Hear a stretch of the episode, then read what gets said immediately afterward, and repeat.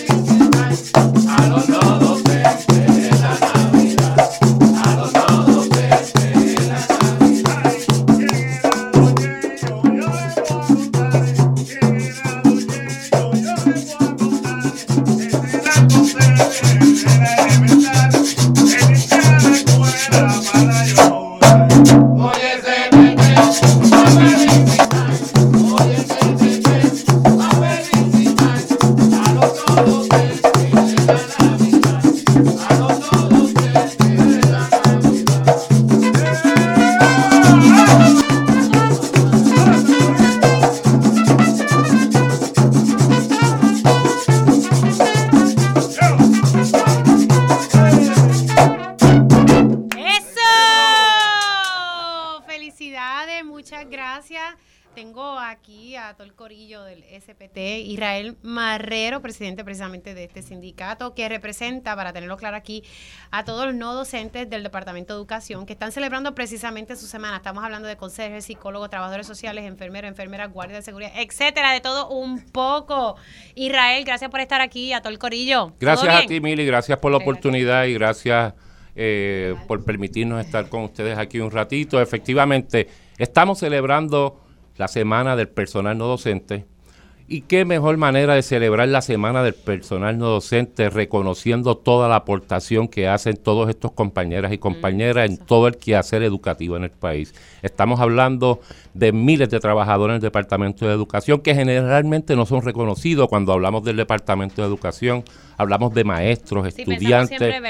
Y nos olvidamos de los conserjes, de los psicólogos, de las enfermeras, de los asistentes, de los terapistas, en fin, son cientos de clasificaciones que hay. Y en esta su semana queremos hacer una pausa a los reclamos tan justos que estamos haciendo de las negociaciones, los incentivos que nos adeudan y demás, porque tenemos que sacar un tiempo también para reconocerle la valía de todo este personal. Así que por eso en esta semana, en tu espacio, Mili, queremos felicitar a todas las compañeras y compañeros en su semana. Muchas felicidades, compañeros y compañeras no docentes del Departamento de Educación. que extiendo esas felicidades, ¿verdad? A todos esos empleados que siempre hacen la diferencia, a pesar de que estamos ahí en una situación bastante eh, difícil, siempre están ahí haciendo su labor. Ciertamente, ciertamente. Cuando hay huracanes, son los primeros que llegan para abrir las escuelas, preparar este, los lugares para que la gente pueda refugiarse.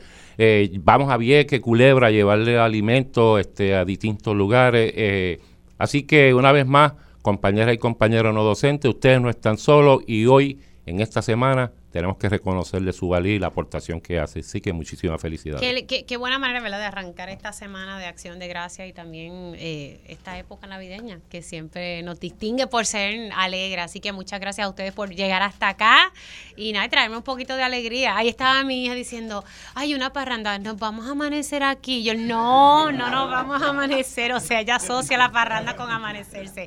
Así que nada, muchas gracias por, gracias a ti, Gracias pero, si se me van, se van con música, por favor. Pues que así sea. Felicidades, compañeras y compañeros no docentes. Muy bien, felicidades.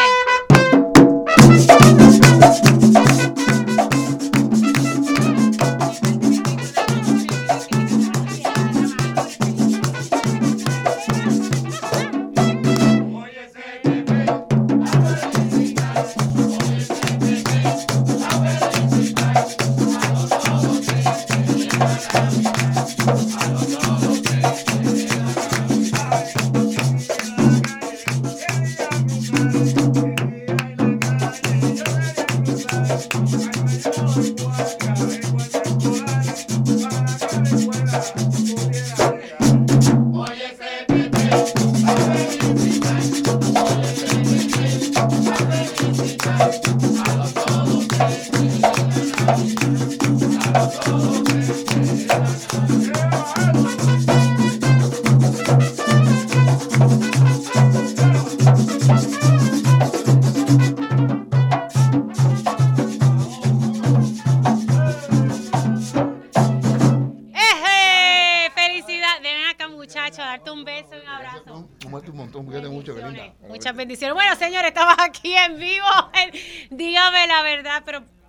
poquito de, tiempo para celebrar y, en efecto darle gracias a todos esos servidores públicos. Milena, si me puedes cerrar la puertita, mamita, te lo voy a agradecer.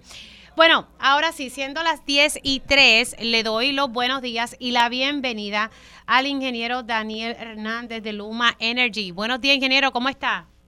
Muy bien, Mili, para ti. Buenos días para todos los amigos que nos escuchan a esta hora de la mañana y, qué bueno escuchar la alegría de ya del comienzo de la Navidad.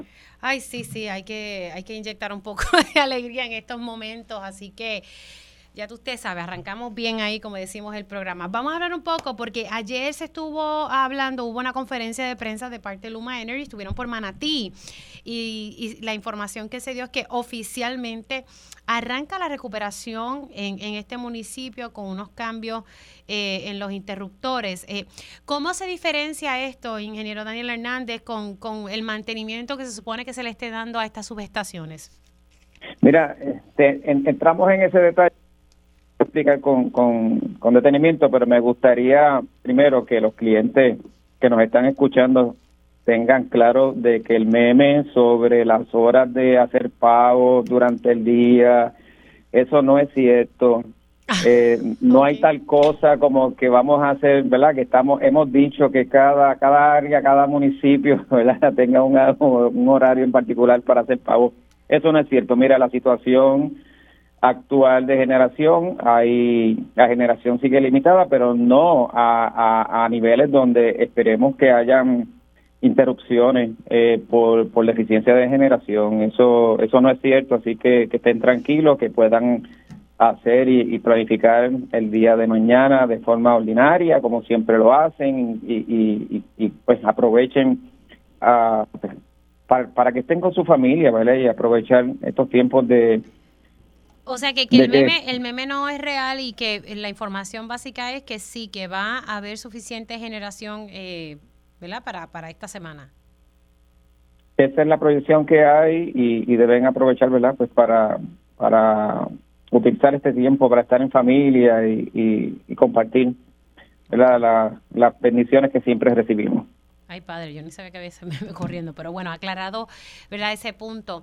Ingeniero, eh, retomando el tema sobre lo que anunciaron ayer en Manatí, quisiera saber cuál es la diferencia, porque yo hubiese entendido que pues hacer estos cambios en los interruptores es parte del mantenimiento que se debería hacer en las subestaciones. ¿Por qué se dice que aquí comenzó la recuperación de manera oficial en el sistema energético, ingeniero?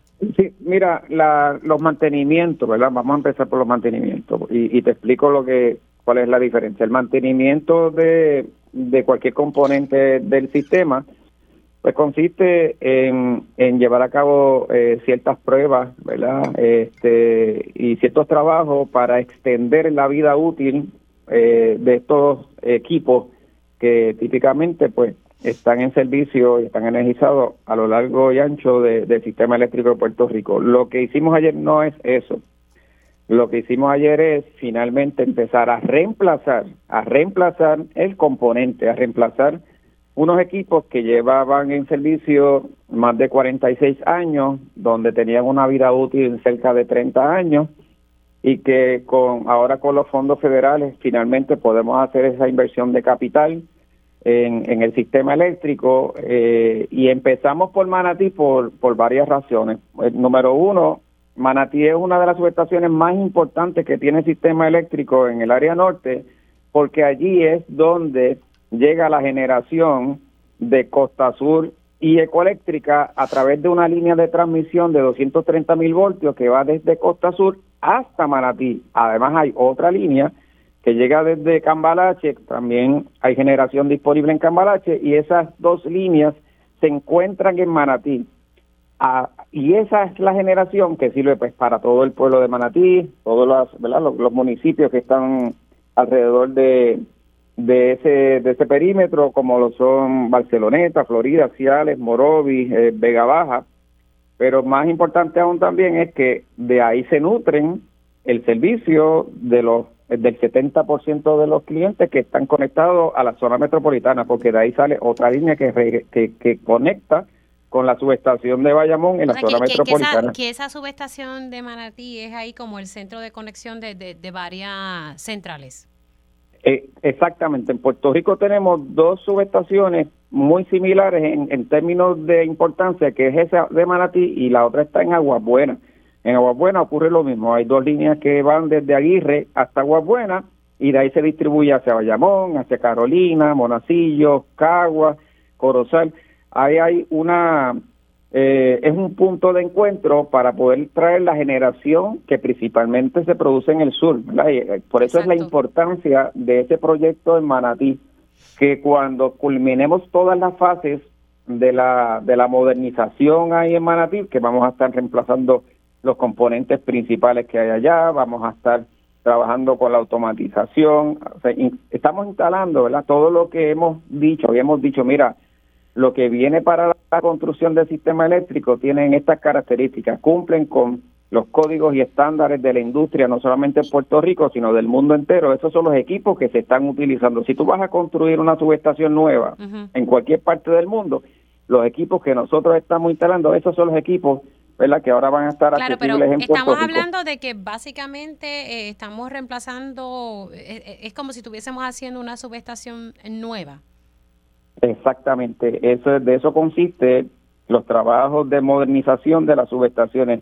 En, en muchas de las instancias lo que vamos a estar es reemplazando componentes porque como yo les he mencionado anteriormente, más del 50% de los componentes del sistema eléctrico de Puerto Rico ya tienen más de 40 o 50 años. Entonces, una de las razones principales por las cuales se les va el servicio a la gente, hay las interrupciones, ya es por la obsolescencia de los equipos, ¿sabes? Tú puedes tratar y seguir de, de inyectarle dinero haciendo mantenimientos en un equipo de 46 años y va a seguir fallando. Esa, esa es la realidad. Así que la, la acción correcta el plan correcto es el reemplazo del componente, que eso es lo que estamos haciendo. Y esto eh, se da gracias a, a, los fondos de FEMA que estaban eh, disponibles. Sí, sí, mira, ahí en Manatí la inversión cuando concluyamos los trabajos en toda la fase, estamos hablando de 55 millones de dólares de fondos federales. Eso es una inyección importante, ¿verdad? Que va a ayudar muchísimo también hay en esa área de Manatí donde hay mucha eh, industria. En Manatí, en esa área, eh, todo lo que es Manatí, Barceloneta, eh, hay, hay grandes industrias que se van a, servir de, de, este de este proyecto, al igual que cargas críticas. Sabes que hay, hay hospitales, hay bombas de acueductos y por supuesto, pues hay muchísimos, hay miles de clientes que residenciales que también se van a ver beneficiados. Me pregunto, eh, este, esta inversión no se pudo haber hecho ¿verdad? Antes de la llegada de Luma dentro de la Autoridad de Energía Eléctrica, la razón por la cual le pregunto esto, porque usted en un momento dado pues fue el jefe de, de, generación, ¿verdad? Del área de generación de energía eléctrica. porque antes no se podía hacer eh, eh, e, este tipo de trabajo? Porque hay quienes puedan, ¿verdad? Y han dicho como que esto se dejó en el abandono, pues para poder hacer esto ahora con los fondos federales. Mira, eh, no solamente fue el jefe de, de generación, también estuvo a cargo las subestaciones. En un momento dado, de hecho, cuando vino el huracán María, yo era el que estaba a cargo de las subestaciones. Y, la pregunta es muy válida, Mili. No sé, no, las, las inversiones de capital, una vez que la autoridad entra en quiebra, eh, no se podían hacer porque no habían fondos asignados para esos fines. Solamente lo que habían eran fondos para eh, hacer mantenimientos mínimos necesarios. Así se le llamó, ¿verdad?, a esa parte del presupuesto mantenimientos mínimos necesarios y el, el fiscal, el ente fiscal, el FOMB, quien autorizaba y autoriza el, el, plan fiscal para, para la autoridad. O sea que por la culpa de la quiebra, la autoridad se jorobó y no pudo hacer el mantenimiento, porque al decirme solo el mantenimiento mínimo necesario, es como que el mantenimiento pasó a otro plano. El mantenimiento mínimo necesario, eso es lo único que se podía hacer, no se podían hacer inversiones de capital por la quiebra. De hecho, todavía no, la autoridad no puede hacer inversiones de capital porque no están aprobados por el por el FOMB. Las, las inversiones de capital que se están haciendo es porque tenemos los fondos federales, pero no salen del presupuesto porque no hay una partida, ¿verdad?, de, de para ese propósito eh, por la quiebra. Y una vez que la autoridad entra en quiebra, pues se detienen lo que eran los proyectos de mejoras capitales. Antes de la quiebra, sí existía el proyecto ah, por muchos años. Yo estuve trabajando haciendo reemplazo de, interruptores como este que estamos hablando, pero en muchísimas instancias, eh, cuando estábamos, por ejemplo, haciendo subestaciones nuevas, todo eso eran inversiones de capital. Ese fondo venía de, de, la venta de bonos, que, que la, las emisiones de bonos que la autoridad hacía con cierta frecuencia, y de ahí era que se eh, financiaban todos estos proyectos de mejoras capitales como los que están viendo ahora. Ahora, eh, luego de esta inversión que se va a hacer en la subestación de Manatí, ¿cuál es el próximo eh, proyecto continuando con la reconstrucción de la red eléctrica que debería ser como que el próximo megaproyecto? Pues mira, tenemos varias subestaciones. Tenemos eh, Cataño, las próximas son Cataño, eh, Costa Sur. Vamos a estar haciendo también reemplazo de interruptores allá eh, en Costa Sur. tenemos Vieques, Culebra, Aguirre. Tenemos todas esas son subestaciones que vamos a estar modernizando en paralelo o simultáneamente. Estamos trabajando en, en, un programa de reemplazo de postes de distribución. Mira, mire, en en Puerto Rico, ¿verdad? Eh, la, la, mayor parte también de, las interrupciones ocurren en el sistema de distribución, que son las líneas que le llegan a, a, los clientes. Cuando tú tienes postes viejos y viene una tormenta, viene un huracán, típicamente, ¿cuál es el, cuál es el daño mayor? Pues tenemos muchos postes en el piso. Pues nosotros lo que estamos es acelerando el reemplazo de postes, de estos postes que hemos identificado, el uso que tienen problemas, por postes que cumplen con los códigos y estándares actuales para que si bien eh, cuando venga un evento futuro, porque sabemos que va a venir eh, atmosférico, pues que ese poste resista, resista hasta, hasta huracanes de categoría 5. Y ahí es donde tú vas a empezar a ver que cada vez el impacto de los huracanes sobre Puerto Rico va a ser menos. Ahora, Eso va a tomar tiempo, pero ese, ese es el plan que estamos trazando, con el que estamos trabajando en este momento. Eh, rapidito, pues se me está acabando el tiempo, pero eh, recientemente, cuando estuve hablando con usted, hablamos un poco sobre ese plan de mitigación que se le presentó al negociado y que ustedes tienen que verla, presentar eh, y sentarse con la Autoridad de Energía Eléctrica. Este anuncio de las barcazas y los generadores que FEMA autorizó me acordó a lo que usted me había dicho aquí, que era lo que había que hacer a corto plazo. En efecto, ¿era eso? Claro, y, y, son de 600 a 700 megavatios. Esto va a ayudar muchísimo a minimizar las interrupciones por deficiencias de Claro, pero esos proyectos, ¿cuánto tardan, ingeniero? Porque la realidad es que eso no se, se hace en, dos meses. No, bueno, una la, la, barcaza está construida, eh, está FEMA y el cuerpo de ingenieros están negociando con los dueños de las barcazas para traerla, se ponen en el muelle y en tres meses podrían estar en servicio. La expectativa es que estén en Puerto Rico conectadas y en servicio para el primer trimestre del año que viene, lo que va a ayudar muchísimo a lo que son las interrupciones por deficiencias en generación en Puerto Rico. Ok, y entonces los otros generadores que también se habían hablado. Los otros generadores son ya unidades que se instalan en tierra, eso pues también se está en negociación, PEMA está en negociación con los, con los suplidores para traerlos y esperemos que ya digamos para el verano ya por lo menos tengamos algunos de ellos ya en servicio en Puerto Rico también. Sí, que claro, que esto eh, esto atiende eh, la, problemática de generación a corto plazo, pero toma tiempo. Me está diciendo aquí que verano los generadores y más o menos para el primer trimestre, hablando ¿verdad? De, de estas barcazas.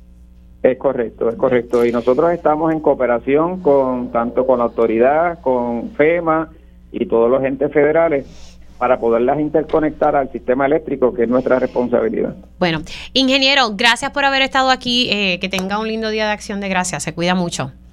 Gracias, gracias para ti, siempre a la orden. Cómo no. El ingeniero Daniel Hernández, quien trabaja en Luma Energy, hablando un poco, ¿verdad?, sobre eh, lo que ellos han calificado como el, ¿verdad? Que el inicio oficial de la reconstrucción de la red eléctrica, mi primera pregunta era cómo podemos diferenciar esto que, ellos realizan en esta subestación de Manatí eh, con lo que se supone que sea ¿verdad? un plan de mantenimiento. Él, ahí dio pues eh, su explicación. Eh, que básicamente ellos están reemplazando todo el equipo. Es como si estuviesen haciendo una nueva subestación. Manatí, ¿por qué Manatí?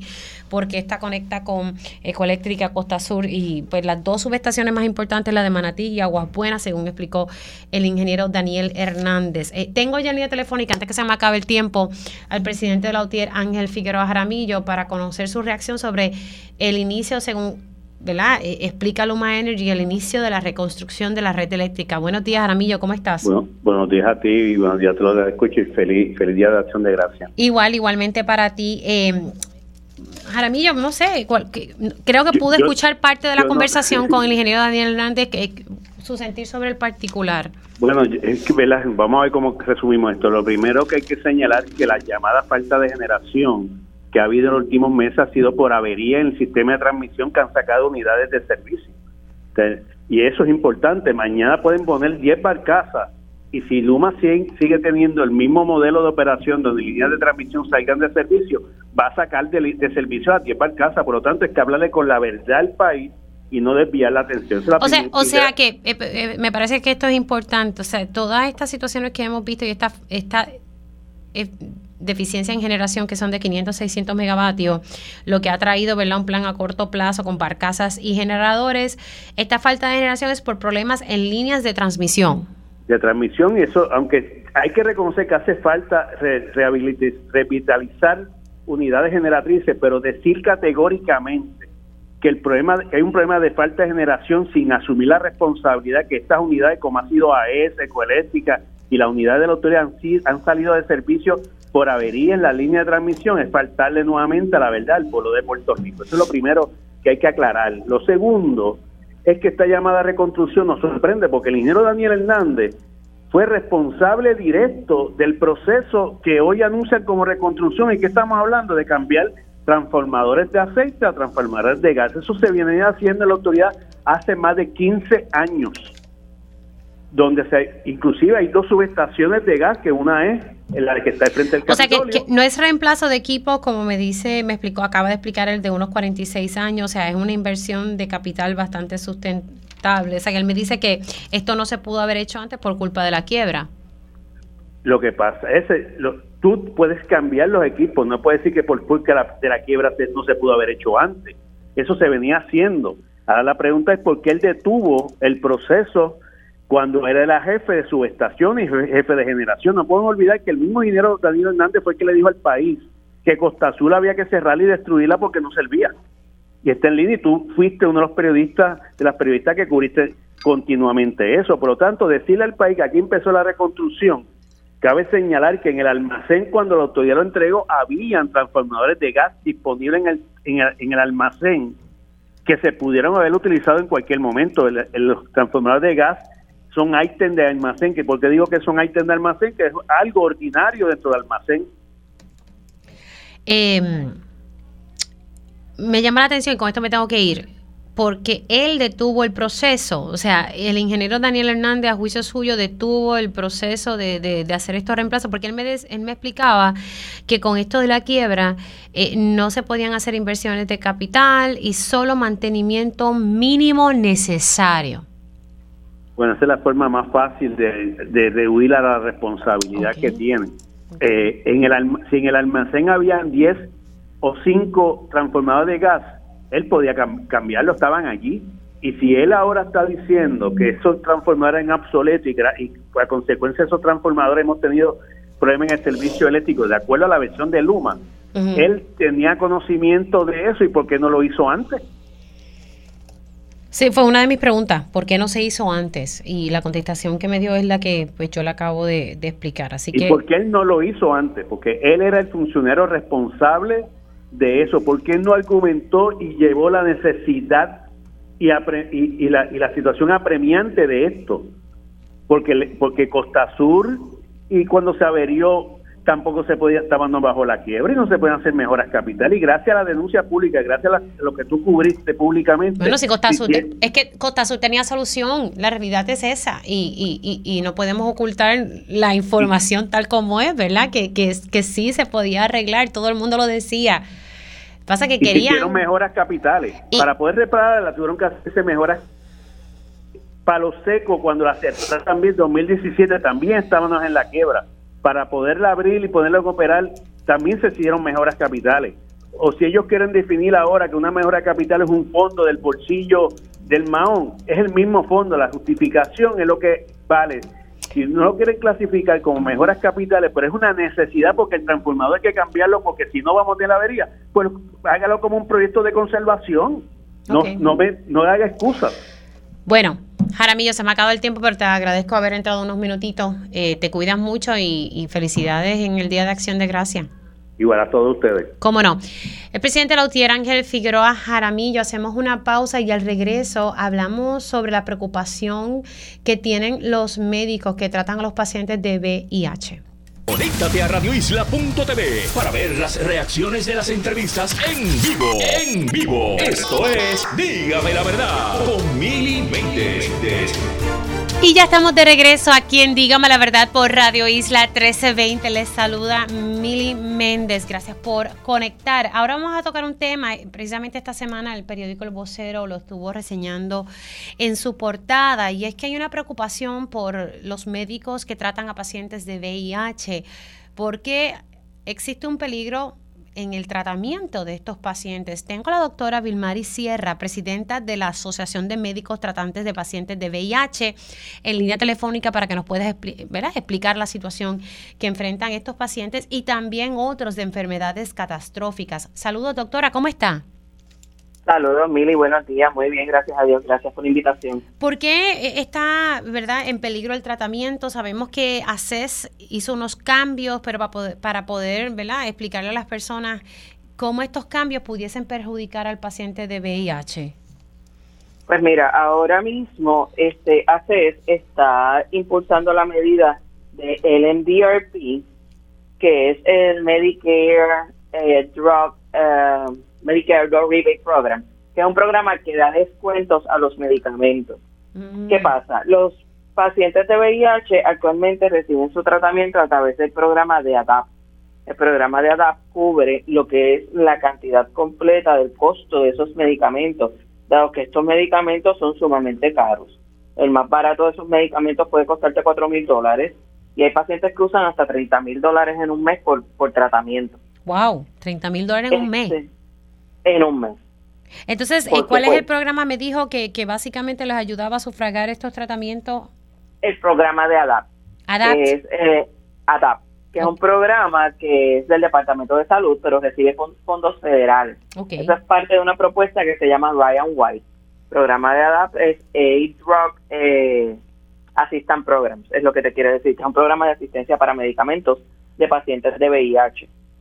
Eh, ese programa, pues el costo de los medicamentos bajo ese programa es sumamente bajo, mucho más bajo de lo que es un este, lo que es los descuentos de 340B que son los reciben programas que son centros 330 que reciben fondos federales o mucho más bajo que el descuento que pueda dar el DRP. Por lo tanto, este, nuestra preocupación es que ACES quiera cogerse, bueno, ya dijo que se iba a coger al primero de enero a ese programa y la realidad es que nosotros sabemos que ACES tuvo un problema anteriormente para el 2006-2007 eh, cuando ellos cubrían los medicamentos de VIH de la población y no pudieron con el costo de los mismos. Y obviamente pues nosotros nuestra preocupación es cómo va a ser eso ahora sabiendo en el déficit que está el país en el déficit que están los programas. Un momento, a ver si lo entendí bien, porque como esto, esto es bastante técnico, o sea que eh, este ACES lo que busca es como que absorber este costo. Es correcto. Antes, pero se está quebrado, perdón.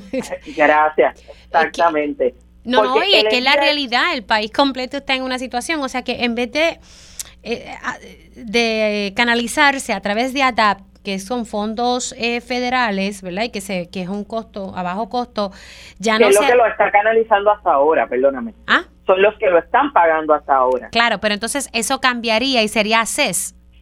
Es correcto. Ah, pero yo no sé dónde Y ese DRP es algo que Medicare, porque eso viene de CMS, de lo que es Medicare, este Medicaid, perdóname, este le propone a los estados, pero el estado es quien decide si se acoge a eso o no.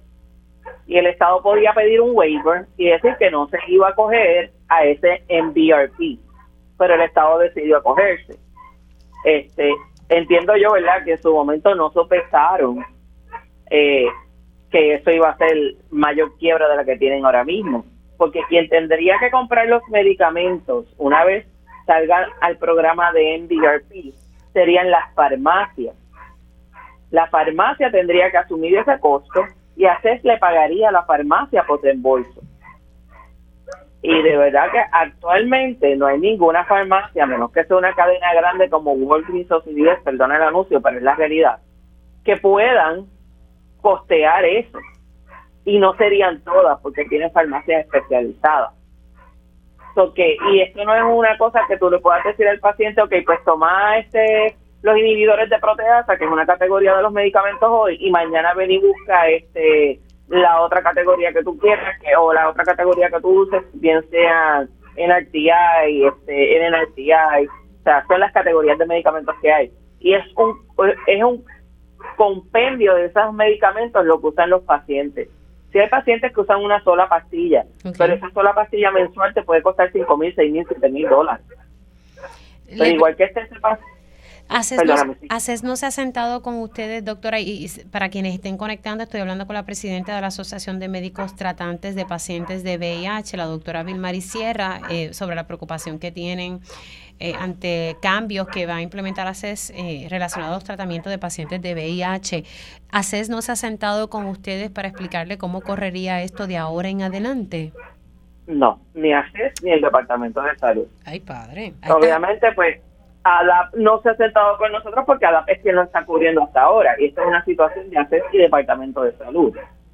Este, sí hubo una respuesta en el periódico El Vocero del, secretario de Salud, el, doctor Carlos Mellado, este, que dice que ellos están arreglando esta situación, pero la realidad es que no le han dado ninguna respuesta a los pacientes, no nos han aclarado a nosotros nada y pues nuestro miedo es que ya esta es una situación que va a ser una, una problemática de salud pública, porque un paciente que deja su tratamiento es un paciente que va a subir su carga viral. ¿Cómo se resuelve esto? Eh, ¿Con el Departamento de Salud pedir exención? ¿Así lo pudiésemos resolver? ¿O, cómo Exacto. Si el Departamento de Salud pide su waiver y lo acepta y se queda ADAP como esta ahora está sucediendo, no tendríamos ningún problema. Si las cosas se quedaran tal cual están ahora, que es quien cubre estos medicamentos y los dispensa a la farmacia que dan este medicamento a los pacientes, no había problema.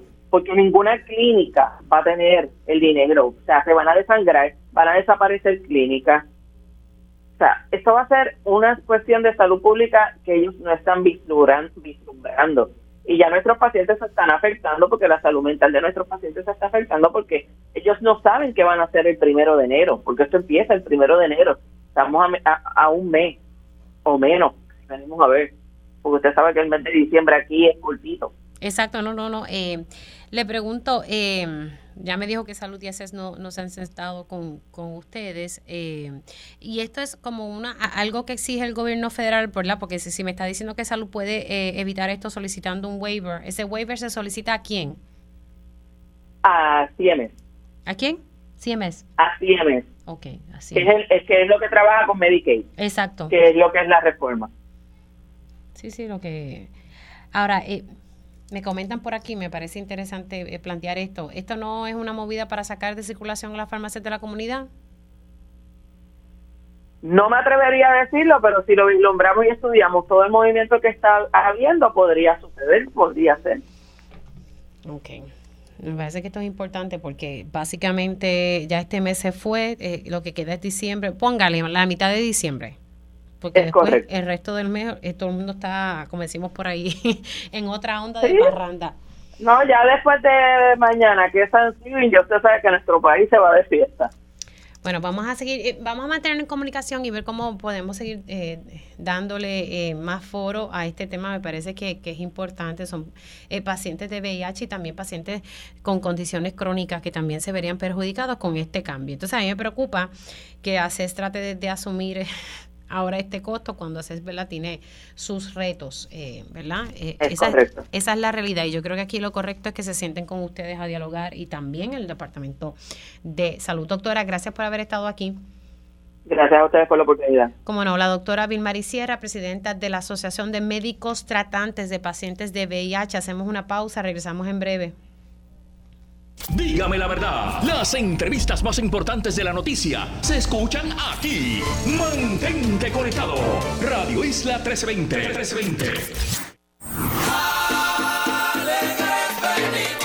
Cuando llega noviembre, a Radio Isla 1320 le entra el espíritu navideño. Celebra con nosotros.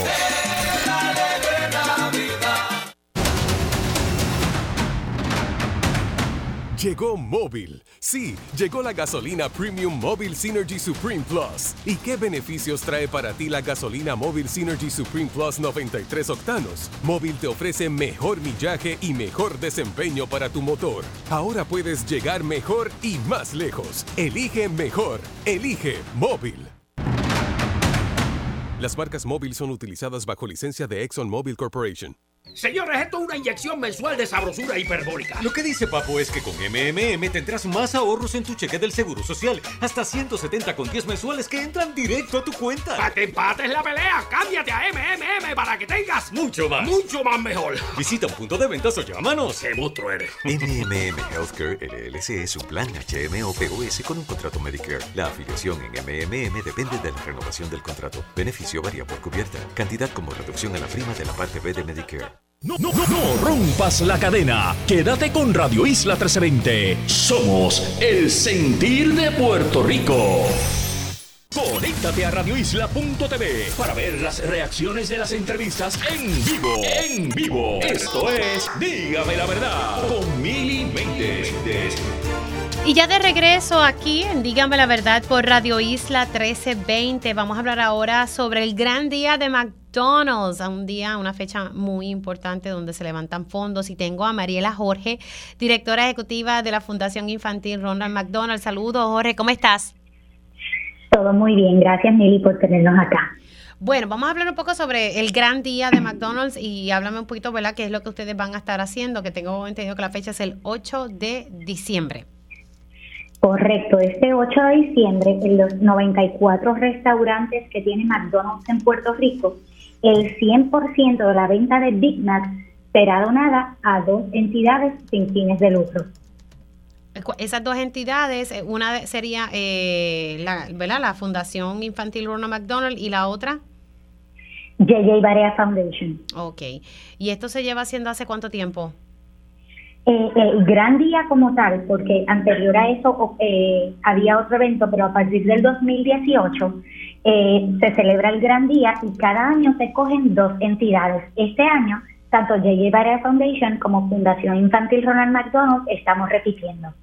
Ok, así que es importante que la, gente sepa que lo que tiene que hacer es que el 8 de diciembre todo lo que se recaude, ¿verdad? Del 100% de las ventas del Big Mac, que se recaude ese 8 de diciembre se van a distribuir entre las dos organizaciones sin fines de lucro. Sí, y adicional a eso, desde hoy pueden pasar por su McDonald's más cercano y comienzan a ayudarnos adquiriendo un corazoncito simbólico, un corazoncito de papel que dice yo amo ayudar, se adquiere por un dólar y todo ese dinero también se va a estar distribuyendo entre ambas entidades. Ok, así que a partir de hoy en todos los McDonald's se va a estar vendiendo ese corazoncito para seguir ayudando a estas dos organizaciones también.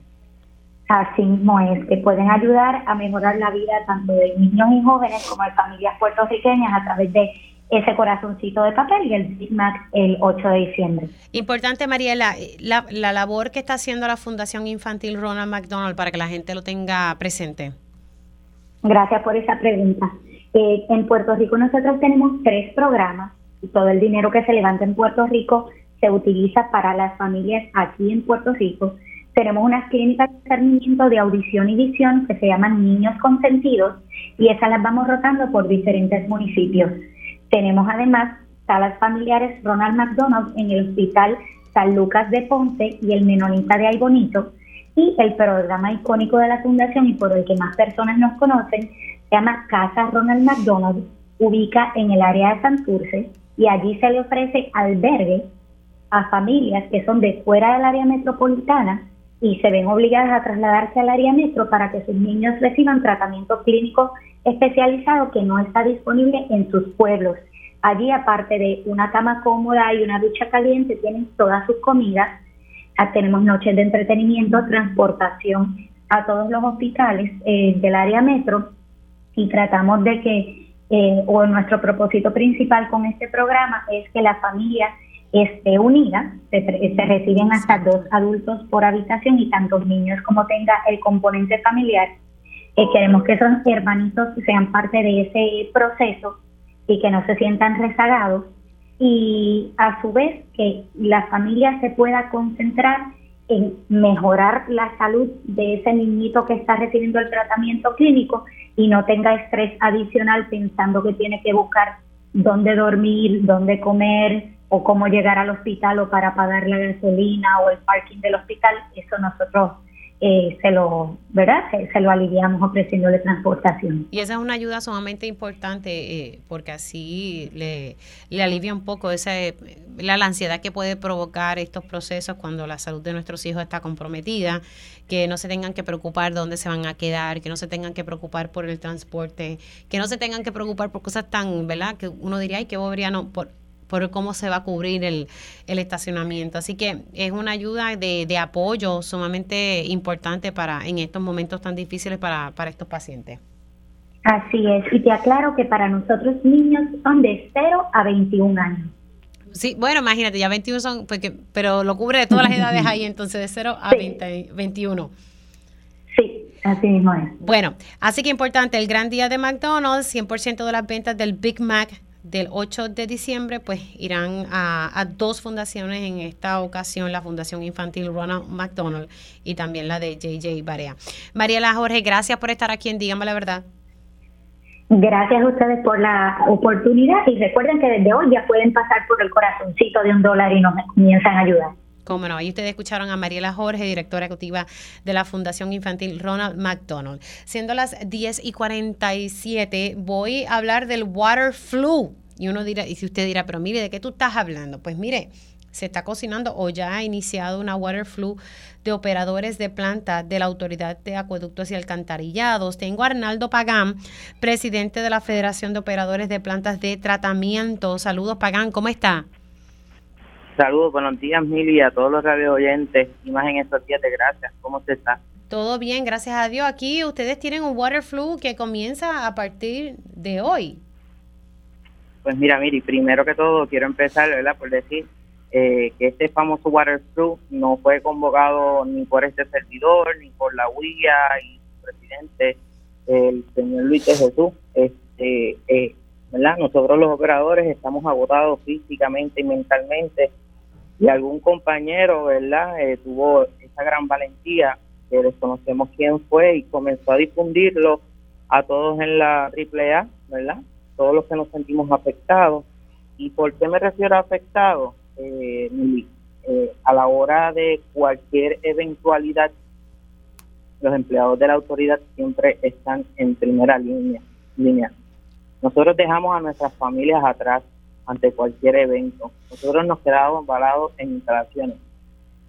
Y este water ¿verdad? Que se está cocinando, en la cual, ¿verdad? Digo, no, no hemos convocado ni la UIA ni tampoco la federación, eh, es por el propio sentir de, la, de los empleados, el maltrato que la autoridad le da a los empleados, ¿verdad? Nosotros tenemos sueldo de hambre eh, y somos esclavos. Y entonces, ¿ustedes se han sentado con, con la gerencia de la Autoridad de Acueductos y Alcantarillados eh, sobre este tema? Eh, sobre el tema del water flu o de que nos sentimos ¿verdad? monetariamente que estamos bueno, eh, básicamente ustedes están haciendo, ¿verdad? Se está haciendo este water flu porque están inconformes con el trato de la, de la autoridad. ¿Se ha iniciado algún tipo de diálogo? Eh, por el momento, ¿verdad? Eh, esa información, eh, lo que tengo, ¿verdad? Es que ha habido solamente una reunión, ¿verdad? Pero nuestra indignación aquí, ¿verdad? Es la siguiente, Mili. de todo el gobierno, todos nosotros tuvimos que ceder derechos, ¿verdad? derechos adquiridos, nosotros no podemos negociar convenios colectivos, parte económica, ¿verdad? Lo que indica la ley 26, parte económica, y entonces, pues, si nos están quitando, nos quitaron a todos los eh, empleados de gobierno, ¿por qué atacarnos a nosotros y discriminarnos, ¿verdad? Porque nosotros nos sentimos discriminados por parte del gobierno de Puerto Rico al otorgarles cierta cantidad de dinero equipo Y agencia del gobierno, cuando la, la realidad es que ante un evento atmosférico, eh, nosotros somos los que salimos a la calle el servicio y que se mantenga y lo restauramos. Así que el water flu es eh, hoy y mañana, o sea, que no se reportan a trabajar. Eh, ¿Verdad? Esa información ahora mismo no no, no la tengo a la mano, ¿verdad? Pero sí ¿verdad? nuestra exhortación al gobierno de Puerto Rico, inclusive a la presidenta de la autoridad, Doriel Pagán, es que se sienten, ¿verdad? Y puedan eh, remendar este atropello que tienen hacia nosotros y discriminación. ¿Cuánto ustedes ganan, por, ejemplo? ¿Cuánto ustedes ganan la hora? Yo, yo soy un operador, yo era categoría 2 y subí, estaba a 11.36. Cogí el examen y subí a categoría 4 estoy a 12.36 la hora. Cuando el estado más cercano, ¿verdad? Que es Miami, le pagan a los operadores 23,50 dólares la hora, empezando con la licencia categoría 1 del estado, ¿verdad? Nosotros estamos súper mal pagos. Eh, nos cambiaron el plan médico sin alguna justificación ninguna. Nuestros deducibles ahora hay que saber diferenciar entre si pago la luz, pago la casa o me tomo el medicamento de mi corazón. Eh, y yo creo que los empleados de la Autoridad de Acueductos y Alcantarillado no nos hemos faltado mal con el pueblo, porque en el huracán María dimos el 100%, eh, en la pandemia dimos el 200%, y ahora en, el caso del huracán Fiona dimos el 300%. Mili, y puedes creer que hoy 23 de noviembre hoy 23 de noviembre todavía tenemos empleados que no se les ha pagado sus horas trabajadas en el huracán, del huracán Fiona, que estuvieron varados en instalaciones, que las comidas que traían eran, ¿verdad?, comidas enlatadas y, tenían suerte, salchichas, habían plantas que no pudieron llegar de cuatro a cinco días. Eh, me pasó en mi caso, eh, eran las era un lunes después del evento en la noche, el generador falló y yo estaba oscura y no había paso para mi casa. Bueno, vamos a ver entonces qué, qué ocurre con ustedes lo que están entonces pidiendo, por lo que estoy entendiendo es ¿verdad? Un, aumento de salario y que se le paguen también esas, esas horas extras que estuvieron trabajando. No, no, nosotros estamos reclamando que se nos incluya también en el PAT porque a nosotros se nos quitaron beneficios y ya es hora de que la autoridad reconozca al operador, ¿verdad? Porque si somos para efectos de papel críticos esenciales, que seamos críticos esenciales, ¿verdad? Y a todo el personal, a todos mis compañeros, porque todo trabajo digno, que todos seamos críticos esenciales eh, en la paga, ¿verdad? Dejarnos sin bono del PAD, así no se claudica el Puerto Rico que tanto este gobierno proclama. Arnaldo, se me ha acabado el, se me ha acabado el tiempo, pero entonces seguimos en, comunicación. Es que tengo ya la pausa encima. Gracias por estar aquí unos minutitos. Arnaldo Pagán, presidente de la Federación de Operadores de Plantas de Tratamiento, eh, hablando sobre esta convocatoria del Water Flu de operadores de la planta de la AAA. Hacemos una pausa, regresamos en breve. Próximo en Radio Isla 1320. Hablamos sobre la nueva iniciativa, el Club de las Titis. ¿De qué trata? Y también tengo a mi panel de mujeres hoy miércoles, así que arrancamos esta segunda hora de Dígame la verdad. Conéctate a radioisla.tv para ver las reacciones de las entrevistas en vivo. En vivo. Esto es Dígame la verdad con Méndez. Y ya estamos de regreso aquí en Dígame la Verdad por Radio Isla 1320. Ya mismito voy con mi panel de mujeres, pero ahora hablamos un poquito sobre el club de las titis y esto es de la Fundación Hospital Pediátrico. Tengo en línea telefónica a Rebeca Quiñones, directora ejecutiva de Fundación Hospital Pediátrico. Saludos Rebeca, ¿cómo estás? Saludos Mili, ¿cómo estás? Todo bien, todo bien, gracias a Dios. Este nuevo invento de las titis de la Fundación pues Hospital Pediátrico. Pues mira, eh, primero gracias por la oportunidad. Realmente nos dimos cuenta de la cantidad de tías, titis, le decimos titis, pero esto puede ser la hermana, la mejor amiga, la madrina, de, de esa cuidadora, que usualmente son las madres o la abuela, que cuidan a nuestros niños cuando están hospitalizados. Nos dimos cuenta que siempre está esta persona que no está sumergida en el problema, ¿verdad?, de tener un hijo enfermo y verdad como te lleva emocionalmente a una familia a tener un hijo enfermo pues ve la situación desde otra perspectiva y, resuelve muchas cosas de esa familia. Así que dijimos ¿por qué no hacemos un club de las titis? es eh, verdad eh, las titis la madrina la tía la mejor amiga que nos ayude a seguir eh, colaborando con con mejorar el hospital pediátrico universitario en centro médico y la estadía de los niños en este hospital. Así que se creó el club de las titis el Club de las Titis. Club de las Titis, eh, eh, tenemos este, estamos dándole también más, más énfasis para que entiendan lo que una aportación de cada persona puede ayudar. Por ejemplo, nosotros a diario ahora mismo estamos repartiendo eh, vales de comida para que los cuidadores puedan almorzar o, ¿verdad? o cenar cuando están hospitalizados porque muchas veces pasan hambre. Como los recursos no son ilimitados, pues lo que hacemos es que a través del programa de trabajo social del hospital, pues identificamos las familias más necesitadas, entonces le, da, le proveemos esos vales de comida. Y 10 dólares dan para una comida de ese cuidador.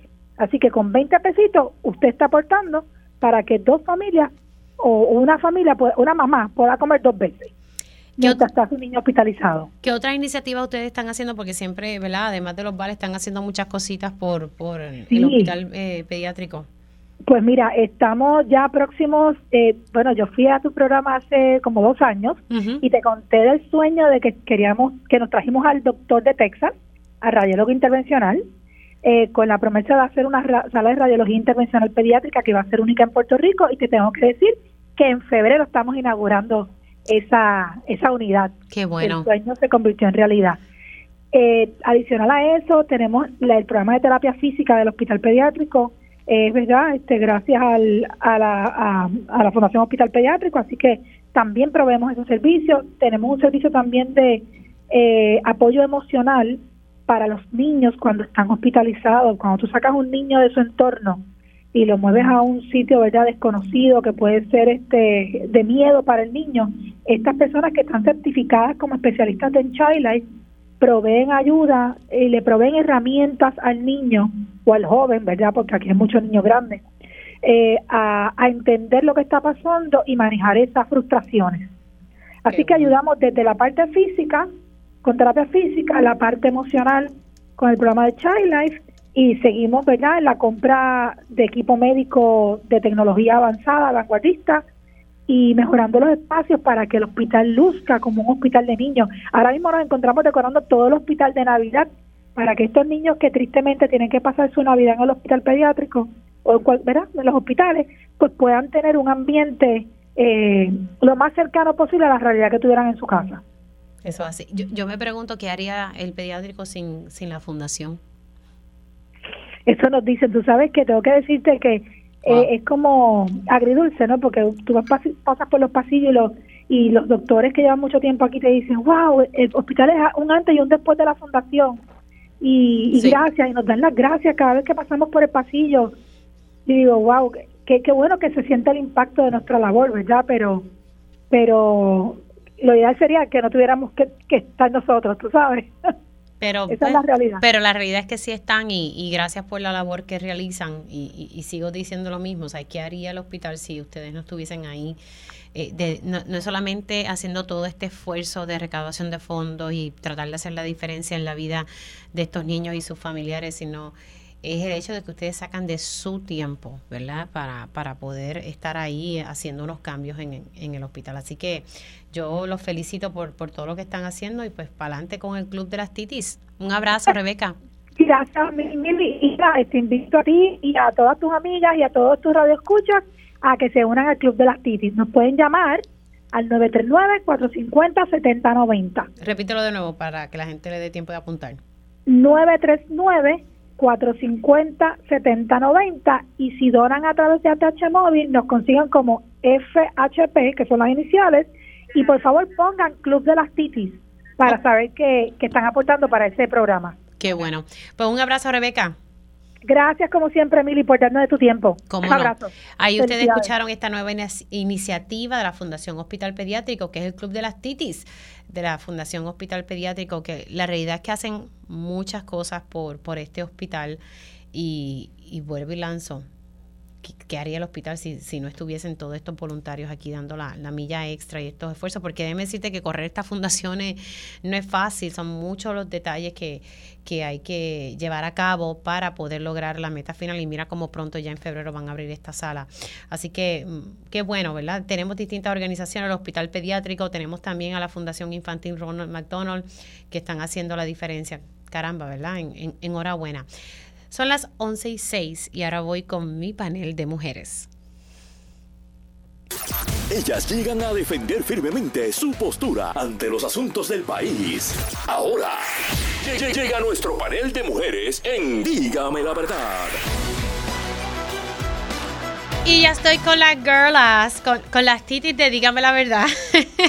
Tengo ya en línea telefónica a la licenciada Amarilis Pagán. Buenos días, Amarilis, ¿cómo estás? Muy buenos días, Mili. Buenos días, buenos días a las compañeras y a todas las personas que están escuchando. Sé, que estabas trabajando, pero te extrañamos allá en Caguas la semana, la semana pasada, así que. Eh, Caramba. Yo que quería ir, aunque estaba ahora ese día, quería ir allí al Arepa Chic a jampiarme una, una arepa para dieta, ¿verdad? bueno, Eda, estás por ahí, querida. Un abrazo. Ah, todavía, ya mismito conectamos con Eda. Y tengo, tengo a Mabel, tengo a Mabel López, sí, tengo a Mabel. Mabel, eh, expresidenta del Colegio de Profesionales de Trabajadores y Trabajadoras Sociales. Espero haberlo dicho bien. sí, de profesionales del trabajo social. Así, así incluye a todo el mundo, pero nada, estoy por aquí. Hola, saludos a Marily y a a Eda cuando entre por ahí y a ti, claro, y a todos que, que nos escuchan hoy. Eh, un placer estar con ustedes. Bueno, ya mismito conectaremos con, con Eda. Déjame escribirle por aquí. Eh, Eda no, Eda. Eda que fue la que me ayudó a coordinar un par de cosas. ¿Dónde estás? Bueno, ya mismito conectamos con Eda cuando tenga un break. Vamos a arrancar. Ayer yo retomé un tema. Eh, déjame buscar los papeles. ¿Dónde lo tenés? Aquí En televisión yo había hecho una serie de reportajes eh, relacionados con la maternidad subrogada. Eh, y yo dije, Dios mío, ¿en qué quedó? Porque sé que había un proyecto que había presentado el representante Ángel Matos eh, para crear un marco regulatorio sobre la maternidad subrogada. Importante destacar, y, lo que se reseñó en esos reportajes fueron historias pues, de, de madres que habían pasado literalmente un dolor de cabeza para alcanzar ese sueño, ¿verdad? Ese anhelo de uno convertirse en madre. No todo el mundo, ¿verdad? puede hacerlo y hay, muchos métodos por mediante los cuales uno se puede convertir en madre ahora. Pero en Puerto Rico ah, hay un problema todavía, o sea, no tenemos leyes que, que dicten unas reglas del juego en estos casos. Le pasó a Melissa Pérez, eh, que prácticamente vivió una pesadilla y se destruyó una familia. ¿Por qué? Porque aquí no hay, no hay regulación. Eh, y entonces en el registro demográfico no querían que ella eh, fue, apareciera como la mamá del menor que su hermana eh, pues cargó y tuvo y que tenía un vínculo genético con, con ¿verdad? La hermana era, la biológicamente era la madre, e, eso es lo que se conoce como la subrogacía eh, tradicional, ¿verdad? Eh, que la que está cargando el bebé tiene un vínculo eh, biológico con, ese bebé. Eso fue a los tribunales, se le ordenó al registro demográfico poner, ¿verdad? inscribir a ese menor a nombre de Melissa, pues eh, eso no ocurrió así, después el Estado fue al apelativo. Bueno, este caso terminó en el Supremo. Finalmente el Supremo, luego de cinco años, atendió el caso y dijo que la madre intencional era, ¿verdad?, la mamá de ese bebé. Hay otros asuntos, ¿verdad?, que hay que resolver, que con quién finalmente se va a quedar ese menor que hoy pues ya está bastante grandecito. Y está, ¿verdad?, la, la maternidad subrogada gestacional donde verdad la que carga ese bebé no tiene vínculo genético con ese bebé y también hay jurisprudencia en ese caso, o sea que esos niños tienen que estar inscritos a nombre de las madres intencionales. He conocido de casos de madres cuyo ¿verdad? óvulo dieron, lo cargó otra y tuvieron que adoptar a su propio bebé, increíblemente, ¿verdad? Cosas que pasan. ¿Por qué? Porque no existe un marco regulatorio. Y a raíz de eso, pues el Supremo ha, tenido que intervenir ya en dos casos. Estos procesos son costosísimos, pero costosísimos. Y pues Ángel Matos presenta esta legislación con la intención de crear como unas reglas del juego. Luego esto pasó al Senado.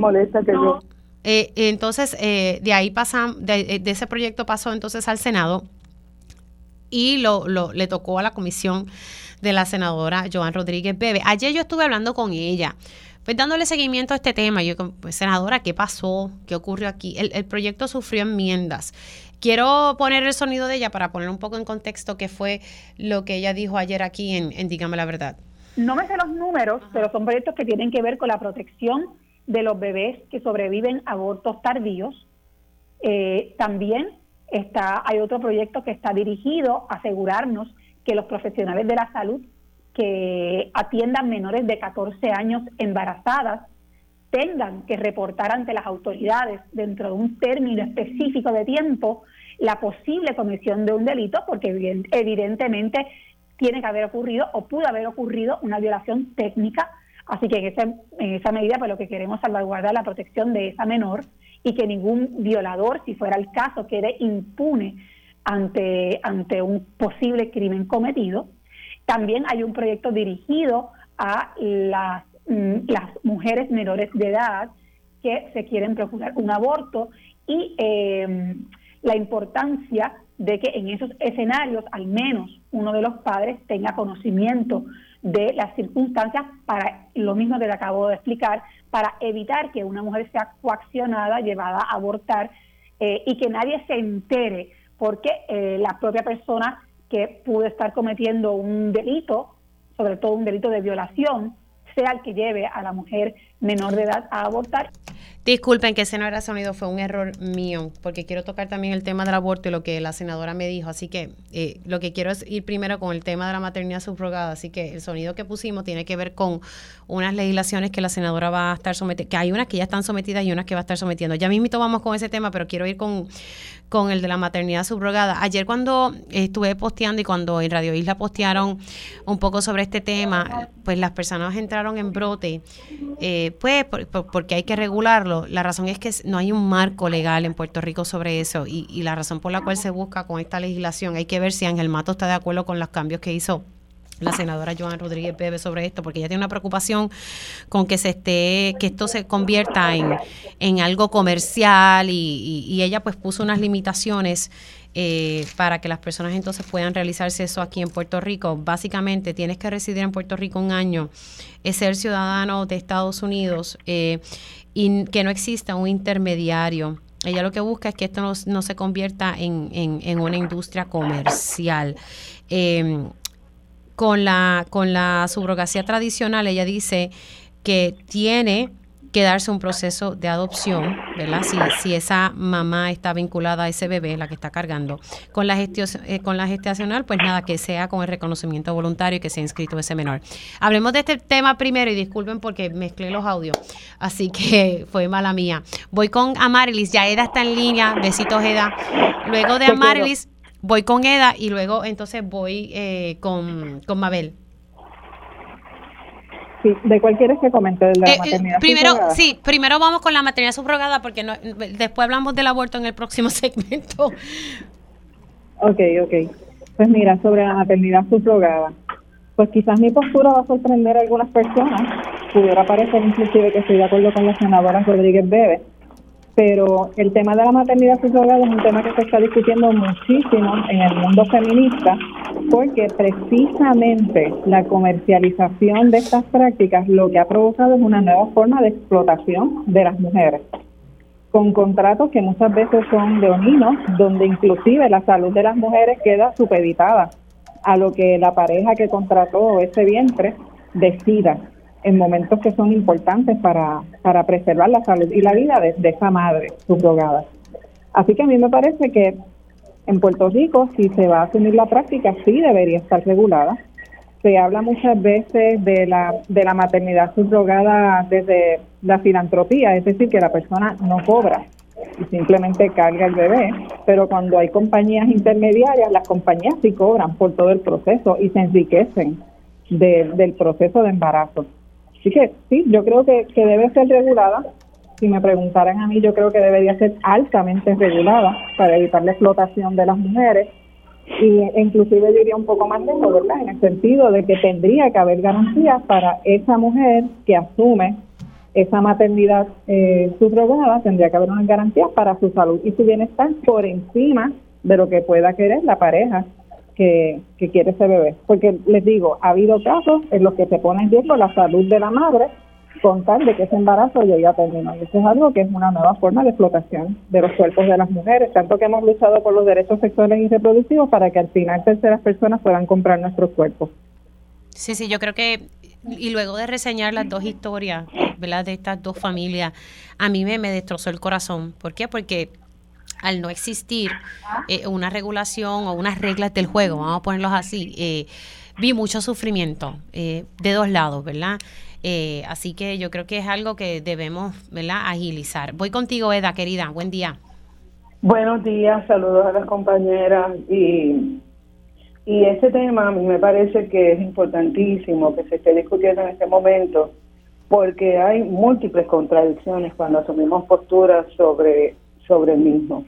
Este, eh, yo coincido con Amarili sobre la necesidad de, establecer unas regulaciones que yo, yo iría un poquitito más y, diría que estén basadas en la dignidad de las personas envueltas y de los seres humanos que se estén gestando, ¿verdad?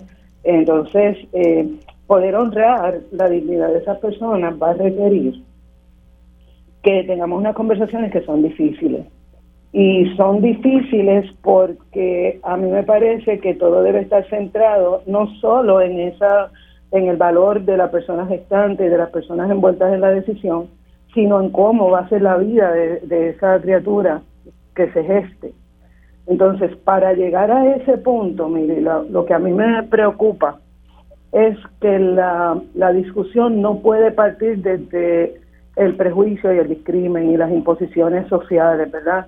Este, la razón por la que las personas recurren a este vehículo para poder tener crías eh, debieran estar encima de la mesa eh, desde una apertura sobre cómo se está configurando la sociedad en este momento, en lugar de tratar de imponer teorías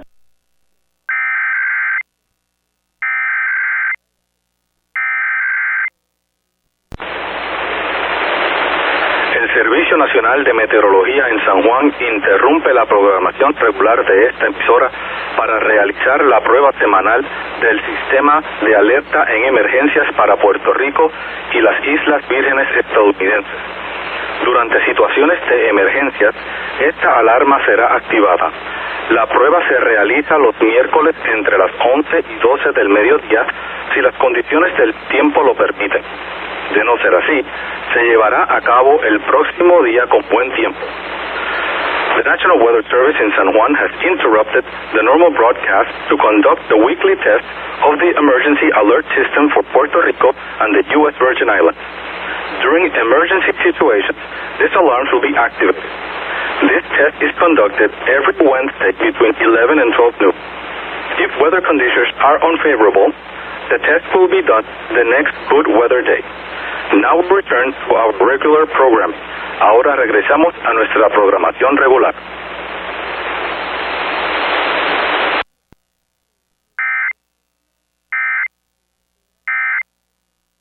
Eh, eh, los derechos humanos, por ejemplo, son dinámicos, así que los derechos sexuales reproductivos se convierten en un asunto que cada vez con los avances y, la, y, y pues los adelantos que vivimos en términos de ciencia y tecnología, pues nos traen situaciones nuevas. Y estas situa- situaciones nuevas no se pueden ver con los espejuelos de eh, la, la sobreregulación o, mejor dicho, eh, la regulación de nuestros cuerpos sin, sin pensar realmente en que estoy defendiendo el cuerpo de una mujer. Entonces me parece que, que aquí hay un asunto de, de, tener, sí, algún tipo de manejo desde el Estado que nos apoye y nos ayude a que, a que, que estas mujeres no se conviertan en, en un asunto de simplemente la negociación del cuerpo para producir, para tener un, un bebé a costa de qué y que nuestro país pues se vea eh, identificado como un mercado más en, en este asunto. Y en ese sentido, eh, yo, yo le, le miro otro ángulo y veo otro ángulo, veo el ángulo de, de, la, obliga, de la obligación y la imposición construida de la maternidad que cuántas veces nos llevan a, a, a pensar que la maternidad es, es algo eh, obligado y para algunas mujeres el, el desespero, bueno, la obligación de cumplir con ese rol pues puede llevar a, asuntos complejos. Entonces en ese, en ese, desde ese ángulo pienso que, que sí debe haber regulación, pero hay que ver cuál es la mirada que se utilice para la regulación. Y bueno, vamos a ver cómo, cómo trasciende. Sé que este proyecto, según me dijo la senadora ayer, eh, bajo, o sea, fue aprobado dentro de la comisión de la cual ella preside. Tengo que tocar base, pasa que el representante ha estado delicado de salud con Ángel Matos para poder ver si está de acuerdo con esas enmiendas eh, que agregó la senadora a, a ese proyecto. Yo sí creo que hay que establecer unas reglas del juego por el bien de todas las partes por el bien de, de todas las partes, ¿verdad? Aquellas familias que tienen ese anhelo y que no pueden de manera biológica, pues que lo puedan hacer a través de, estos métodos, pero siempre eh, protegiendo ambos intereses y protegiendo a la mamá que está gestando eh, esa criatura. Al regreso de la pausa, vamos a tocar el tema del aborto. Aproveché ayer la conversación con la senadora Rodríguez Bebe, especialmente para decirle, bueno, en la Cámara de Representantes su proyecto no prosperó. ¿Qué va a pasar ahora? Eh, pues así que tocamos ese tema al regreso a la pausa con mi panel de mujeres. Dígame la verdad, las entrevistas más importantes de la noticia están aquí. Mantente conectado y recuerda sintonizar al mediodía, tiempo igual, en Radio Isla 1320 y Radio Isla.tv. Conéctate a radioisla.tv para ver las reacciones de las entrevistas en vivo. En vivo. Esto es Dígame la verdad con Mili Méndez. Y de regreso al panel de mujeres integrado por la licenciada Marilis Pagán, Eda López y Mabel López. Tengo dos López, tengo dos López hoy. Bueno, hablamos Mi ya un prima poquito. Mabel. ¿Ah? Mi prima Mabel. Somos primas, somos primas. Ah, ¿de verdad? No, no, no, Ah, no, broma, de, pues mira amor, que- de amores. Mira, mira. hablamos ya sobre la maternidad subrogada en el pasado segmento. Eh, aproveché la conversación con, con la senadora Joan Rodríguez Bebe. Eh, al principio, pues sin querer me salió el sonido que no era, eh, era el del aborto.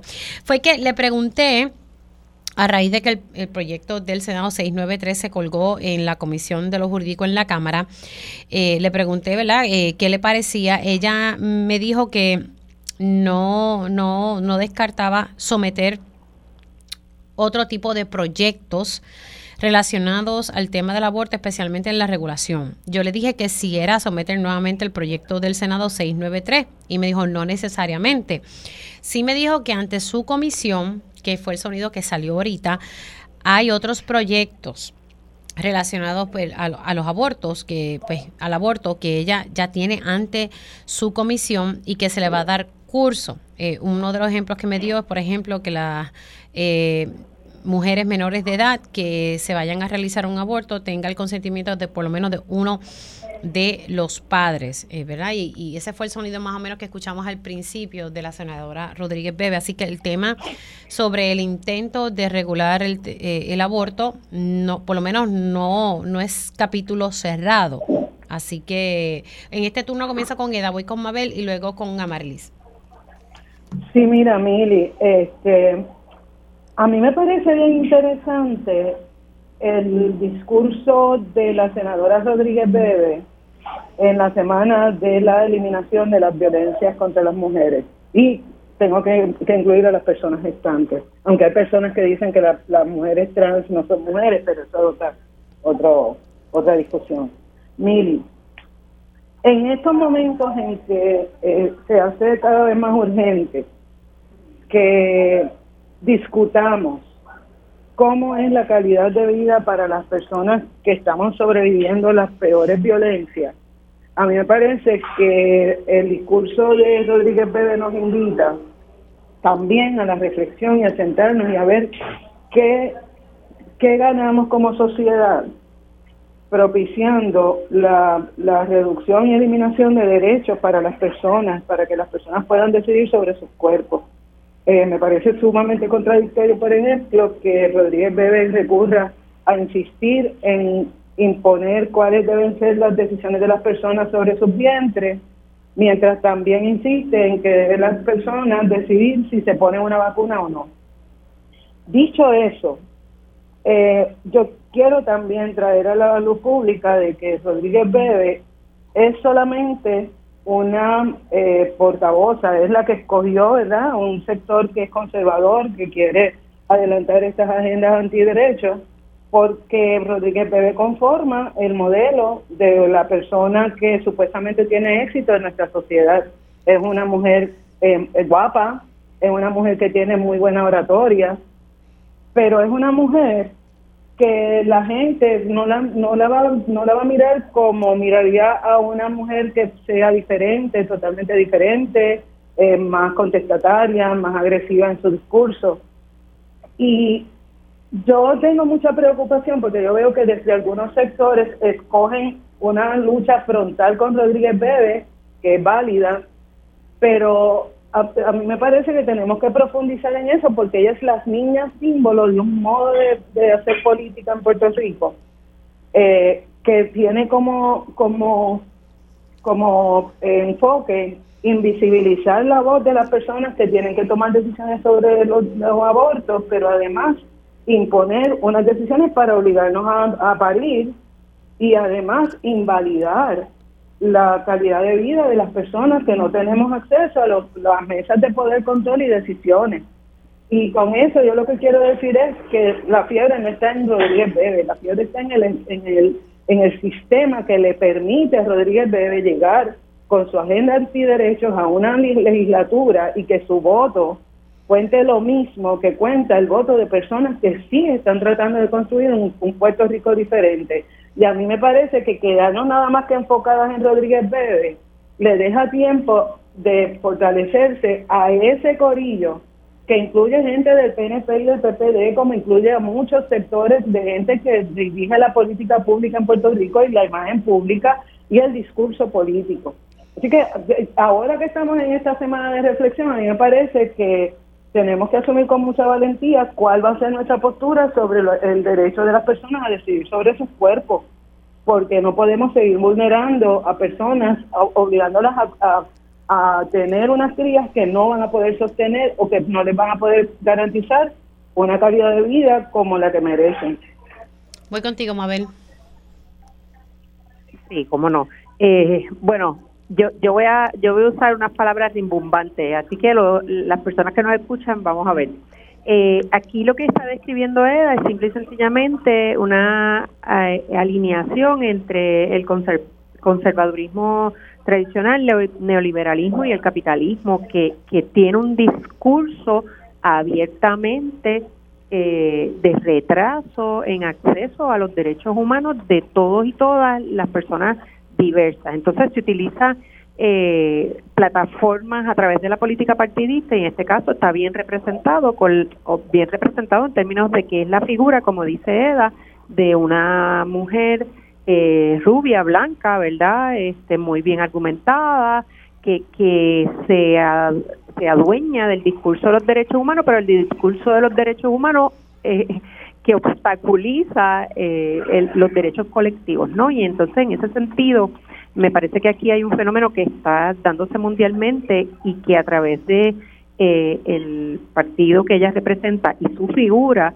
se están posicionando en espacios de poder para tomar decisiones sobre los cuerpos y, y las cuerpos de todas las personas y, y, y no tendríamos acceso los que somos diferentes y plurales a, a tener derechos plenamente desde un enfoque verdad eh, fundamentado en derechos reales no un discurso vacío de que estoy defendiendo el derecho a la vida pero a costa de, de una mujer. Pero entonces por otro lado defiendo eh, y, y regulo el que no se utilice eh, la, la maternidad de una manera que, que vaya en contra de- o que se mer- mercantilice o se convierta en un comercio nacional. Entonces me parece que estas contradicciones confunden a quien escucha toda esta discusión y, y trae eh, pues unas discusiones importantes. El que alguien no crea en el de- en el derecho al aborto pues no hay problema no crea en eso. Pero es un derecho que debe estar accesible para quien lo lo necesite y lo y lo acceda en el momento que lo necesite. Entonces me parece que ese discurso que nos están vendiendo eh, confunde al, al al ciudadano, a la ciudadana de a pie, como decimos a veces nosotros y nosotras, pero estamos hablando de lo mismo, es vendernos gato por liebre y, y imponernos un- una filosofía de vida que desde una mirada plural y colectiva no se puede imponer a todos y todas. Entonces me parece que es muy peligroso. Voy contigo, Amarilis. Sí, pues mira, yo pienso que, que hay que reconocer lo que acaban de decir Eva y Mabel, y yo coincido con la mayor parte de las cosas que han dicho. Eh, cuando hablamos de, de figuras políticas como la de Joan Rodríguez Bebe y el derecho al aborto, tenemos que estar bien conscientes que ella es simplemente una vocera. Ella es una persona que le da voz y cuerpo a una ideología que es neoliberal, que parte también de principios necropolíticos, es decir, poco importa si la gente muere o vive en el país, porque el interés es llevar hacia adelante una agenda que no deja de ser económica y que no deja de ser una agenda que beneficia a ciertos ciertos sectores socioeconómicos que siempre se han beneficiado de la pobreza y de la opresión, no solamente de las mujeres, sino de otros grupos sociales. También tendríamos que mirar que se nos ha intentado vender durante este cuatrienio la idea de que Puerto Rico es un país conservador y que esa es la dirección que, lleva el electorado. Y partiendo de esa premisa, podemos ver un triángulo de alianzas que están comprometidas con limitar el derecho al aborto en Puerto Rico y que incluye legisladoras y legisladores, no solamente de Proyecto Dignidad, sino del Partido Nuevo Progresista y el Partido Popular Democrático. Que de alguna manera se tragaron el anzuelo de que tendrían, tienen que expresarse y actuar de manera conservadora para ganar el favor de los electores. Eso deja de lado el análisis numérico de lo que vimos en las elecciones del 2020 y eso yo lo tengo bien claro y es algo que se lo recuerdo constantemente a los políticos con los cuales tengo la oportunidad de hablar. Y es que en el año 2020 no solamente los temas de perspectiva de género, violencia de género y derechos de las mujeres fueron protagónicos en todos los debates de candidaturas a la gobernación y en debates relacionados con posiciones en la legislatura, sino que a nivel público de medios de comunicación estos temas se tocaban y se le preguntaba a las personas que estaban corriendo para los puestos qué posturas tenían sobre eso.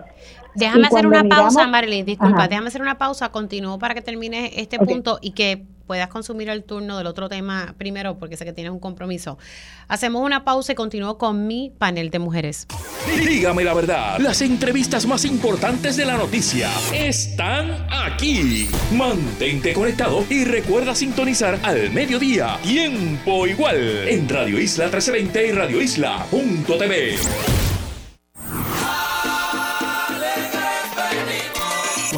llega noviembre, a Radio Isla 1320 le entra el espíritu navideño. Celebra con nosotros. Así continuó Pa'lante con Aela por Radio Isla 1320. Marca el 787-641-4022. Habla Erika Díaz de Toalta. Jorge Rivera de San Juan. Con la señora Luz Pérez de Olmiguero. Pedro Rodríguez Martínez de Mayagüez. Dircia Torres de Río Grande. ¿Qué se saca? Ave María, con la falta que me está haciendo. Jueves 12 de la tarde, sábados 12 del mediodía por Radio Isla 1320. Aela, la fuerza que mueve a Puerto Rico. Cuando yo te digo que MMM te da mucho más, mi amigo es que lo han hecho todo pensando en ti. MMM te da mucho más en cuidado de salud porque te ofrece beneficios mejorados de tratamiento y prevención. MMM te da mucho más en ahorros con servicios para que el mantenerte saludable no te cueste un ojo de la cara. ¿Quieres saber más? Llama o visita un punto de ventas MMM y pregunta cómo tú puedes tener mucho más. MMM Healthcare LLC es un plan HM o POS y un plan HM o CSNP con un contrato Medicare. La afiliación en MMM depende de la renovación del contrato endoso pagado. Si disfrutaste de Boleros del Alma 1, no te puedes perder la segunda parte de este único concierto. José Nogueras, Dagmar, Carmen Nidia Velázquez, Rafael José, Aidita Encarnación y el trío Remembranza unen sus voces en una tarde llena de anécdotas y el comienzo de la Navidad. Boleros del Alma 2, domingo 27 de noviembre, 4 pm, Sala de Festivales, Centro de Bellas Artes Santurce. Boletos en tiquetera.com y en la boletería de Bellas Artes, 787-620-4444. Produce No, no, no, no rompas la cadena. Quédate con Radio Isla 1320. Somos el sentir de Puerto Rico. Escuchar tus programas favoritos ahora es más fácil, rápido y conveniente. Descarga la aplicación Radio Isla Móvil y busca el formato podcast de Dialogando con Beni con Rosana Cerezo. Escúchalo donde quieras y cuando quieras. Radio Isla 1320, el sentir de Puerto Rico. El Centro de Periodismo Investigativo cumple 15 años de ofrecer investigaciones de impacto, acceso a documentos públicos y educación a periodistas, fiscalizar la recuperación, reportajes a fondo sobre educación y género, el proyecto de alfabetización mediática jóvenes, el podcast de cerca. Tu apoyo se traduce en más investigaciones, litigios y más información para construir el Puerto Rico que merecemos. En periodismoinvestigativo.com puedes apoyarnos. CPI, mejor información, mejor país. Si estás listo para proveer nuevos servicios y productos para tu negocio, en Radio Isla 1320 estamos listos para ayudarte a anunciarlos. Nuestras nuevas estrategias de mercadeo radial y digital, diseñadas exclusivamente para ti, llevarán tu negocio a otro nivel. Comunícate con nuestros expertos ahora llamando al 787-292-1700 o envía un mensaje al email ventas arroba radioisla1320.com. Radio Isla 1320, el sentir de Puerto Rico. El golazo, el golazo 1320. Cápsulas deportivas de Radio Isla 1320. El periodista deportivo Edwin Ramos te lleva paso a paso en la cobertura del Mundial de Fútbol en Qatar. Muy buenos días y bienvenidos al Golazo por aquí por Radio Isla 1320, donde te llevamos todas las incidencias de la Copa Mundial de FIFA en Qatar 2022. Y esta Copa Mundial ha comenzado con mucha fuerza, muchas sorpresas, muchos underdogs ganando juegos que la gente daba por perdidos. ¿Usted me entiende? Esta mañana el equipo de Croacia, quien fue el finalista de la pasada Copa Mundial contra Francia, se enfrentó a un equipo de Marruecos y el equipo de Marruecos logró un importante empate. 0 por 0 se acabó el partido, así que el equipo de, de Croacia, que era el favorito a ganar este partido, no pudo lograrlo, no perdió, quedaron empate, pero aún así un empate para el equipo de Marruecos le sabe a victoria. Y en lo que fue la sorpresa hace escasamente media hora, el equipo de Japón, los japoneses, le dieron otro palo a Alemania, que es una de las potencias mundiales de lo que el fútbol acaba de perder su partido inaugural contra la selección de Japón 2 por 1. El equipo de Alemania arrancó adelante ganando el partido 1 por 0 y en esos últimos 20 minutos de juego el equipo japonés despertó y anotó dos goles para llevarse la importante y sorprendente victoria. Así que este mundial ha sido de sorpresas, ha sido de muchas lesiones lamentablemente y como dijo el iraquí ayer y lo vuelvo a decir hoy, nada está escrito en el fútbol. Y usted manténgase en sintonía de El Golazo por Radio Isla 1320. Mi nombre es Edwin Ramos y nos ve por radioisla.tv. El regalo de la información es uno invaluable. Por eso te regalamos todas las noticias, entrevistas y análisis que necesitas esta Navidad. Muchas felicidades les desea toda la familia de Radio Isla 1320. Conéctate a radioisla.tv para ver las reacciones de las entrevistas en vivo. En vivo. Esto es Dígame la verdad con Mili Méndez. Y ya de regreso con mi panel de mujeres integrado por la licenciada Amarlis Pagán, está Eda López y la doctora Mabel López. Nos quedamos en el turno de Amarlis sobre el tema de que pues que no ha muerto eh, el issue de querer regular el aborto en Puerto Rico. Por lo menos ayer me dejó la puerta abierta la senadora Joan Rodríguez Bebe para eh, presentar otro tipo de proyectos relacionados a este tema. Y tuve que interrumpir a Marlis, pero para que pueda terminar eh, este tema. Sí, pues mira, antes de hablar específicamente de los proyectos de ley, pues estaba comentando sobre, sobre el movimiento electoral en el año 2020 y cómo los temas de género fueron protagónicos en las instituciones públicas. Y es interesante mirar las votaciones al Senado por acumulación. ¿Por qué? Porque ahí la gente solamente puede votar por una candidata o un candidato. Así es nuestro sistema electoral.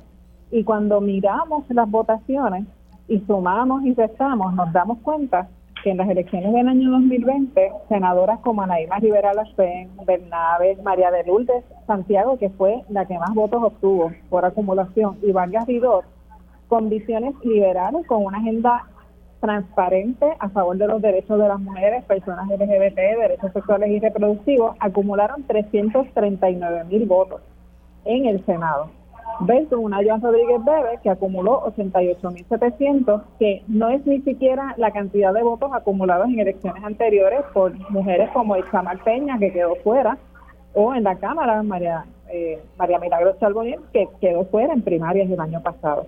Si miramos en la Cámara, vemos un fenómeno similar. Mariana Nogales, Betito Márquez, Denis Márquez obtuvieron 282 mil votos versus 81 mil votos de Vici Quiere decir que el movimiento electoral fue realmente hacia la búsqueda de legisladores y legisladoras que aportaran para una visión más liberal y más justa de los derechos de las mujeres y las personas LGBT en el país. Y sin embargo, vemos que seguimos encontrando senadores y representantes apuntándose, ¿verdad?, la listita de estos proyectos de ley que son nefastos y que vale decir son proyectos de ley que no resuelven nada porque no hay un problema patente en este momento. Para mencionar el de las menores de 14 años y, la necesidad de que se consulte madre, padre, tal, tal. Mira, la realidad es que en una clínica de aborto, si llega una menor de 14 años, ya es parte del protocolo reportar el caso porque estamos ante una violación técnica. Así que proyectos como ese no aportan nada al Estado de Derecho actual lo único que tratan es de insertar lo que nosotros consideramos píldoras venenosas, que lo que hacen es restar autonomía, complicar los procesos y hacer parecer que están haciendo algo cuando realmente lo único que están haciendo es tratando de avivar esas masas conservadoras que tienen sed de volver al poder porque no se resignan a ver cómo los derechos de las mujeres, de las personas LGBT, de las personas negras de nuestro país, de las personas que viven en pobreza, mal que bien, se han ido afianzando en una conciencia colectiva que ya les ve y les reconoce. Bueno, Marely, gracias. Sé que te tienes, ¿verdad? Que tienes un compromiso. Que tengas un hermoso día de acción de gracia y, nada. y, conectamos próximamente. Un abrazo, querida. Claro, un abrazo. Sigo con Eda López y con la doctora Mabel López. Vamos a aprovechar estos minutitos porque eh, Mabel quiere hablar un poco sobre una iniciativa que precisamente la semana pasada estuvimos tocando un poco sobre ella, pero quiero que entonces eh, Mabel pueda elaborar sobre la misma. Y entonces rapidito, ahí paso con, con Eda y estamos hablando sobre la campaña de los 16 días de activismo. Adelante, Mabel. Pues eh, nada, yo, sé que estuvieron hablando de, la campaña, esta es una campaña internacional donde 16 días por 16 días varias organizaciones se unen a través de un calendario de actividades ofrecido para la comunidad, para todo tipo de población, niños, niñas, jóvenes, eh, con la intención de, de alguna manera aportar con un enfoque de, de prevención a no más violencia contra las mujeres, a prevenir las violencias de género. Comienza el 25 de noviembre porque es el día donde se celebra eh, el Día de No Más Violencia eh, contra las Mujeres y se conmemora la muerte de las hermanas Mirabal en, en la República Dominicana, ¿verdad? Y de alguna manera, eh, pues ese referente histórico nos hace no tan solo recordarlas y conmemorarlas, sino que nos hace tener fuerza para seguir tratando de llevar un, discurso de prevención y que no haya eh, ni una más ni una menos que se siga perdiendo en nuestro país. Por otro lado, terminamos eh, las actividades de los 16 días el 10 de diciembre en la Casa Ruth, en el pueblo de Río Piedra. Allí tenemos actividades también dirigidas a la niñez, a, dirigidas a todo nivel y población eh, de interés que quiera pasar por allí, compartir con nosotros y conocer sobre la celebración de los derechos humanos. El 10 de diciembre es el Día Internacional de la Celebración de los Derechos Humanos y, y debemos seguir, ¿verdad?, celebrándolos, exigiéndolos y, expandir, y expandiéndolos. Así que están invitados todos y todas. Eh, quisiera dar el, eh, la dirección electrónica del correo del colegio, perdón, www.cptspr.org.